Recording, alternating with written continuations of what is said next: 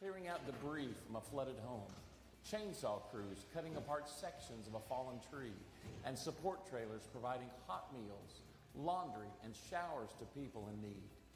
Through the Eliza Broadus offering, Kentucky Baptist Disaster Relief is better prepared to make more of these ministries possible. EBO contributions keep disaster relief equipment running and up to date. This money helps make up for the wear and tear that comes from years of service. These funds also help our teams to stay mobile. Last year, our teams responded to 12 disaster events, sent volunteers to assist in four different states, and even sent an assessment team to Mali.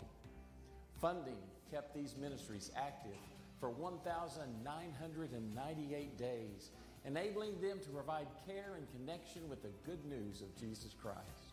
EBO also supports our statewide training events that prepare more than 500 volunteers to respond to disaster locally and even outside of the U.S. This training helps our volunteers stay up to date on the best ways they can serve, that they can lead, and live out the love of Jesus where it is desperately needed. God is receiving the glory through the new salvations that we are seeing wherever we go. I encourage you to give to the Eliza Broadus offering.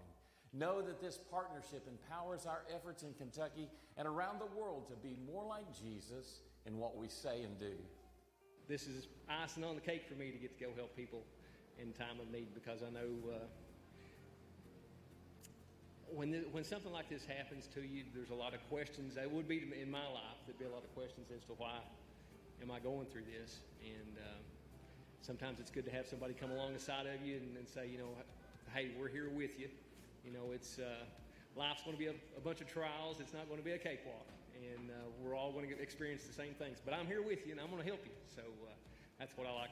That's what I like about it is, is coming alongside people and helping them out when I can. I am obeying Jesus Christ. And I never really understood what obeying Jesus Christ meant until the first time I did this. You go away with this unbelievable feeling in your heart. It's, it, it's awesome. You can find out more about this offering at kywmu.org and to learn about how you can become a disaster relief volunteer, visit kybaptist.org slash dr.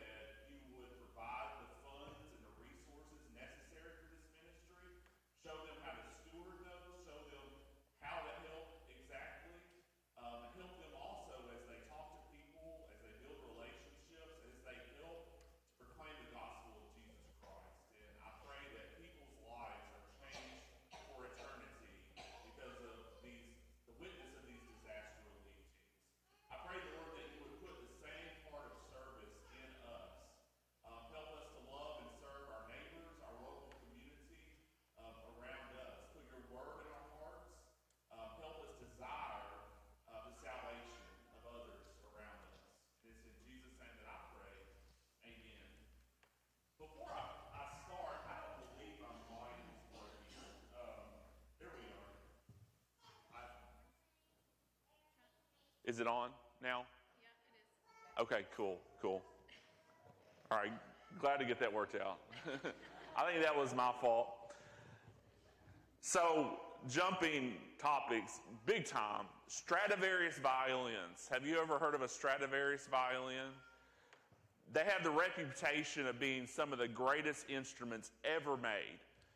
Stradivari, Antonio Stradivari, was the one responsi- responsible for making all of these violins. And he lived in the late 1600s on into the beginning of the 1700s.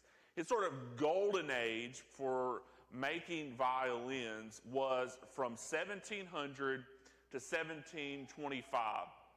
Anytime a Stradivarius violin goes out to be sold at maybe an auction, um, an auction or something like that, it goes for millions of dollars. Um, these are priceless instruments. If you're a professional musician or a collector of these, people just absolutely love not only the look of them, but especially the sound of a Stradivarius. They haven't yet figured out exactly why the sound is so special of a Stradivarius violin. And there's only been about 600 that have survived. Um, so these are, are very unique. And if you compare them to a modern day violin, they're far beyond the sound quality of violins that, that made, have been made today. Um, there are different theories as to why this is. Uh, maybe it was because of the climate in Italy where Stradivari lived. Uh, it was cooler during that time. Um, so maybe somehow that helped the, the wood to bring out a better acoustical quality of the wood. Uh, maybe it was like some type of chemical treatment that he put on each of the violins that has been lost to history, and, and we don't know why. Uh, maybe it was just his genius. Maybe he just was given a God given genius about making violins. We don't really know why his violins are so special compared to others. But we do know that he could take an ordinary piece of wood and create something very special, crafting it into something very special and unique. And you know what? God can do that too. God, of course, if he wanted to, could create a violin out of a block of wood. But you know what he really loves to do? He loves to craft lives, to change them, to transform them into his masterpiece. And you and I can be those instruments that he uses for his glory if we'll just yield our lives to trust in him. Abraham in the Old Testament was one of these lives that God used in a very special and unique way. You have probably heard Abraham's story and how God used him, how God called him from his home to go to a land that God promised him. You have heard about Abraham's faith, about how he believed God even though he had been promised a child, even though his wife and him hadn't been able to have any children, and now they were old in age. He believed God and, and he went and he trusted in God.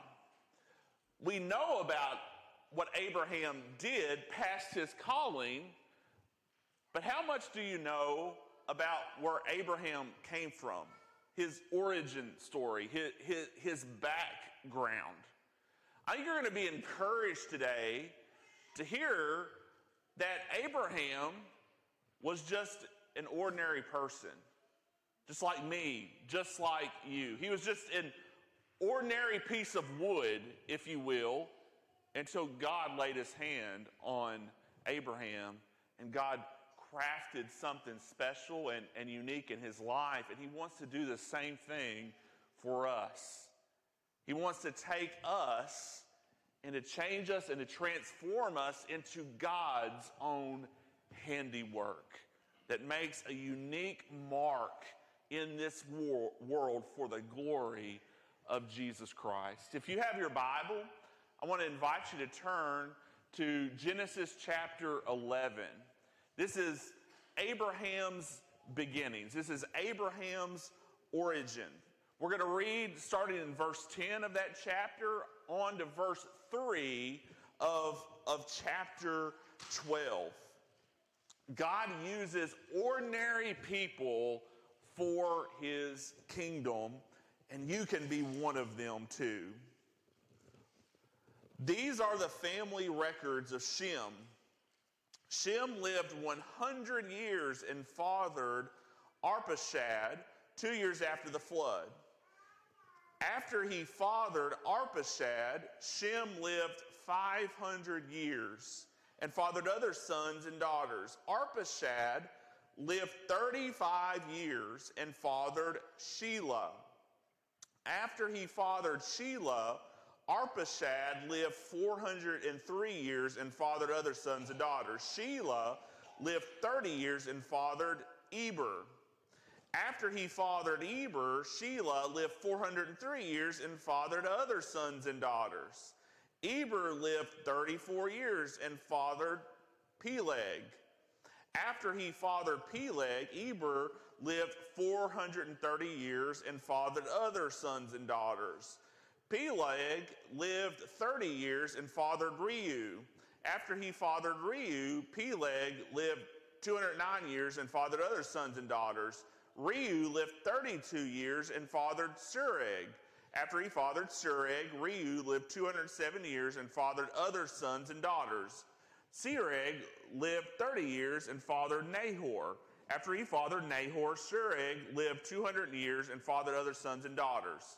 Nahor lived 29 years and fathered Terah. After he fathered Terah, Nahor lived 119 years and fathered other sons and daughters. Terah lived 70 years and fathered Abram, Nahor, and Haran. These are the family records of Terah. Terah fathered Abram, Nahor, and Haran. And Haran fathered Lot.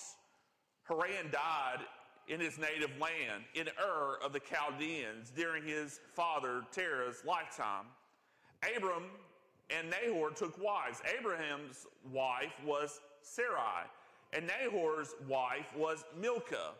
She was the daughter of Haran, the father of both Milcah and Iscah. Sarai was unable to conceive. She did not have a child. Terah took his son Abram, his grandson Lot, Haran's son, and his daughter in law Sarai, his son Abram's wife, and they set out together from Ur of the Chaldeans to go to the land of Canaan. But when they came to Haran, they settled there. Terah lived 205 years and died in Haran. Chapter 12. The Lord said to Abram, Go out from your land, your relatives, and your father's house to the land that I will show you, and I will make you into a great nation. I will bless you. I will make your name great, and you will be a blessing. I will bless those who bless you. I will curse anyone who treats you with contempt, and all the peoples on earth will be blessed through you. This is God's holy word. So, as we've gone through the beginning of Genesis, we've come to several different genealogies. This genealogy is important because it connects Noah to Abraham two different forefathers of our faith. And we're shown exactly how God brought this about. He chooses to use people in his time for specific purposes. Shem, if you remember from a few weeks ago, was one of Noah's son. And as Noah was making sort of a predictive prophecy over his sons. He blessed Shem over his other two sons. And he said, Blessed is the God of Shem. This genealogy shows us exactly how Shem was going to be blessed by God. Because it was out of his family line that Noah would be connected with Abraham, then named Abram. Abram was the man that God called to go to the land that he had promised. He said, I'm going to give you this land. I'm going to make you into a great nation, even though Sarai, his wife, had not been able to conceive and have a child. I will bless you, I will make your name great, and through you all the peoples of the earth will be blessed. So it was through Shem's line that this promise of blessing for the entire world was going to come to fruition. But before we get to Abraham's calling and how God brought about this blessing, let's talk about his background more. Abraham's dad was a man named Terah. Terah had three different sons. There was Abram, there was Haran, and then there was Nahor. Haran had a son named Lot. That's a familiar name because Lot, who was Abram's nephew, factors into Abraham's story as the book of Genesis plays out. They lived in a, in a place called Ur. And we know this because Haran died early in Ur. So Abraham's background was growing up in this city called Ur. This city has been excavated by different archaeologists. We know there were, there were two different harbors there opening up into the river Euphrates. There was a ziggurat there to the moon god. There were different residential houses. This was an ancient city that we know something about because it's been excavated. He was, Abraham was born and raised in, in Ur. This was where he came from. This was his origin. This was his hometown. And nothing about this upbringing sets him apart from anybody else at this time. He would go on, we're told, to get married.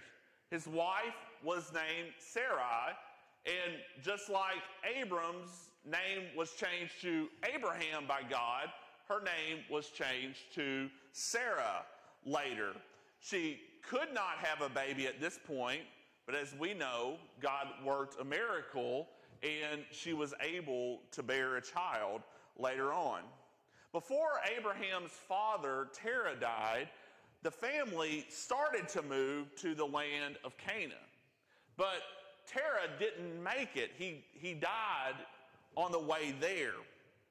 And then they stayed in this place called Haran. And it was there that God gave Noah this special calling go out from the land, your relatives and your father's house, to the land that I will show you I will make you into a great nation. I will bless you. I will make your name great and you will be a blessing. I will bless those who bless you. I will curse anyone who treats you with contempt, and all the peoples of the earth will be blessed through you.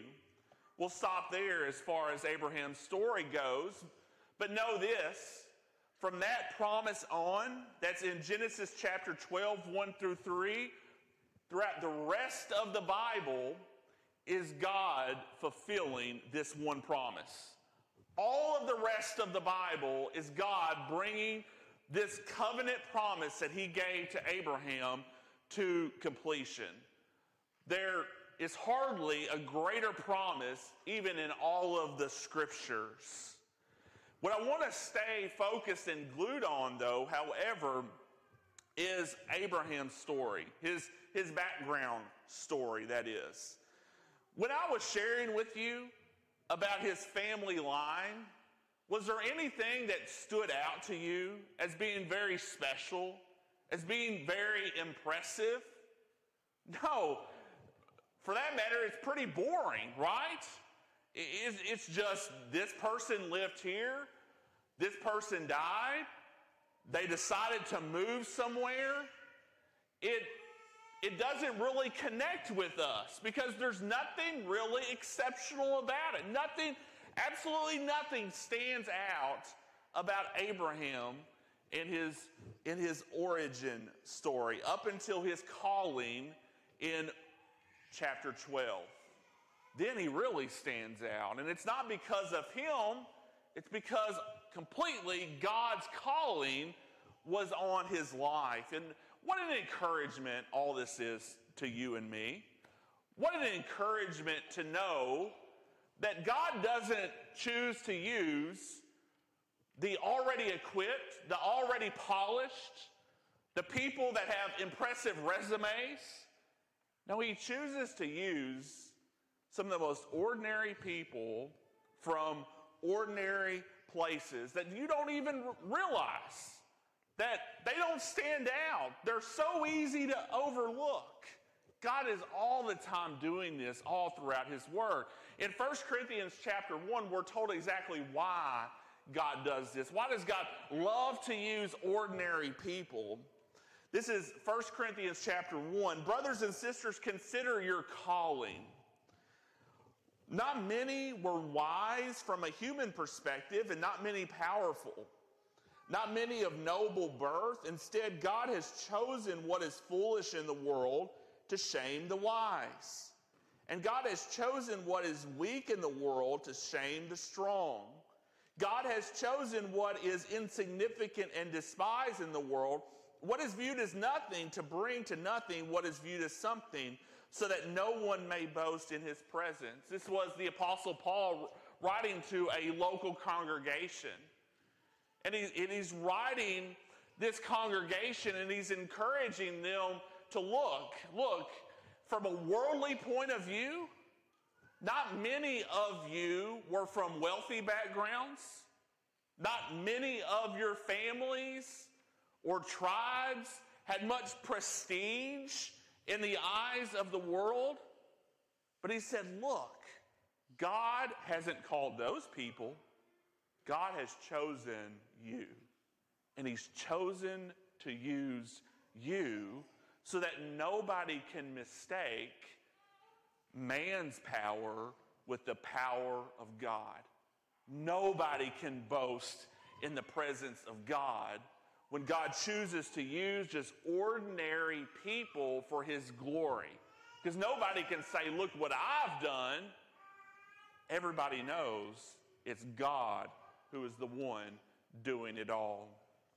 What I love about this truth is this truth is for every Christian. If you have trusted in Jesus Christ, if you've called out on the name of the Lord to save you, then God has called you. He's selected you. He, he's, he's chosen you for a specific purpose in this time. In Ephesians chapter 2, he, God even calls us his masterpieces. Listen to this for we are God's masterpiece. He, he's created us anew in Christ Jesus so we can do the good things He planned for us long ago. You see, God takes, He loves to take just an ordinary person, an, ordinary life, and craft that life into a way that glorifies Him, that shows the best of what He can do. And the unique thing about this is you are unique. Every person who is following Christ is being crafted into God's masterpiece in such a way that how God has shaped you and designed you and placed you is going to be completely unique and different from anyone who has ever existed. And this is for every single Christian. To God, there are no little people. There are no little places. There's only people that are surrendering to his call and those who aren't surrendering to his call. And guess who God chooses to use? It's those who have surrendered to the call of God. Now, one last fact that I left about Abraham's background earlier in, in Joshua, another book in the, the Old Testament, we're given just one little snippet about Abraham's background. It's about his father Terah. Let me, let me read this to you from Joshua chapter 12. This is what the Lord, the God of Israel, says long ago your ancestors, including Terah, the father of Abraham and Nahor, lived beyond the river Euphrates and worshiped other gods. So let's get this straight. If Terah lived in Ur, beyond the Euphrates River, and he worshiped other gods there, it follows that Abraham, who grew up in Terah's household, would have worshiped other gods too. We don't often think of Abraham in this way because we view him as the forefather of, of Israel worshiping only God, but it wasn't always so, apparently, in Abraham's life. For decades of his life before God called him out, he was worshiping other gods along with the rest of the people there in Ur. He had to leave those gods behind and he had to worship the one and true God to fulfill his calling that God had placed in his life. And listen, it's just like that for us in our lives too. God calls us, Jesus calls us, and the, and the basic call on our lives is come and follow me. Come and leave behind your old sins. Come and leave behind your old gods, your old hopes and dreams, your old desires for yourselves. Take up your cross, deny yourself, and then follow me. Believe in me, trust in me, make me your life. Stop trying to make a life for yourself. Trust in me. You see, it's this basic call on our life. If we want to become instruments in the hands of God, we have to accept this basic call that He's given us. There's no if, and, or buts about it. Abraham couldn't stay in Ur worshiping other gods and follow the one true God. No, he had to leave. He had to adjust to be able to follow God's will. And it's always like that. If we want to experience God and if we want God to use us, we have to make major adjustments to our life. Our will has to match God's will in our life. And the basic calling always is come and follow me. And if we do that, he promises to give us new life. He promises to give those through his death for us on the cross and in his resurrection eternal life.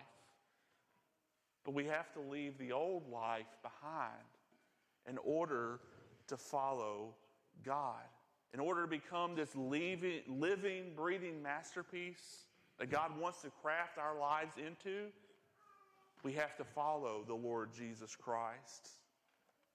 Are you willing to do that today? Have you done that? Are you willing to leave behind your plans to follow Christ and his plans for your life? Are you willing to make those major sacrifices and adjustments? I wish I could tell you that you can have both, but you can't. Jesus said, If anyone wants to come after me, he must deny himself, take up his cross, and follow me. You have to die to the old. You have to believe in Christ for the new. You can't have both. You can't have the gods in Ur and then follow the calling of the one true God. Are you willing to lay your life down, to follow Jesus Christ? Do you want to be made new? Do you want to say to God today, God, I give you control of my life? And I want you to transform me as I follow Jesus Christ. Or maybe you already are a Christian. Maybe you already are following Jesus. But sometimes we get off of the path. There's a classic book called The, the Pilgrim's Progress, written by the Puritan author named John Bunyan. One of the best selling books in history, other than the Bible. And it recounts the story of, it's an allegorical story of a man named Christian leaving his life to journey to the celestial city. And he goes through many different trails and many different trials. But the fundamental part of this story is life with Christ is a journey. Sometimes we do fall, sometimes we do stumble off the trail. So this morning, maybe you are following Christ, but maybe you've stumbled off the trail. And maybe this morning it's time to get back and embrace the calling that God has given you. Maybe this morning is your time to reaffirm God, you are more important than me, to me than anything else in my life. Please keep crafting me, keep changing me. I, I want to be that, that beautiful masterpiece in your hands. God has chosen what is insignificant and despised in the world, you and me, the most ordinary people, and what is viewed as nothing by the world, to bring to nothing what is viewed as something, so that no one may boast in his presence. God wants to take your life to show off his glory in this world. But you have to let him. And you have to accept the calling that God has given you. Can't keep going down the same road that you want to go on. You have to adjust to follow the Lord Jesus Christ. Will you do that today? Let's go to Him in prayer. Father, Lord, thank you. We acknowledge your holy name. Lord, you are incredible. You are beautiful. Lord, please help us to surrender. Give us the power to sacrifice. Give us the power to change. Give us the, the power and the willingness in our hearts to follow the way that you want us to go, to do your will, Lord God, and help that become greater and more important to us than anything or anyone else. And it's in Jesus' name that I pray. Amen.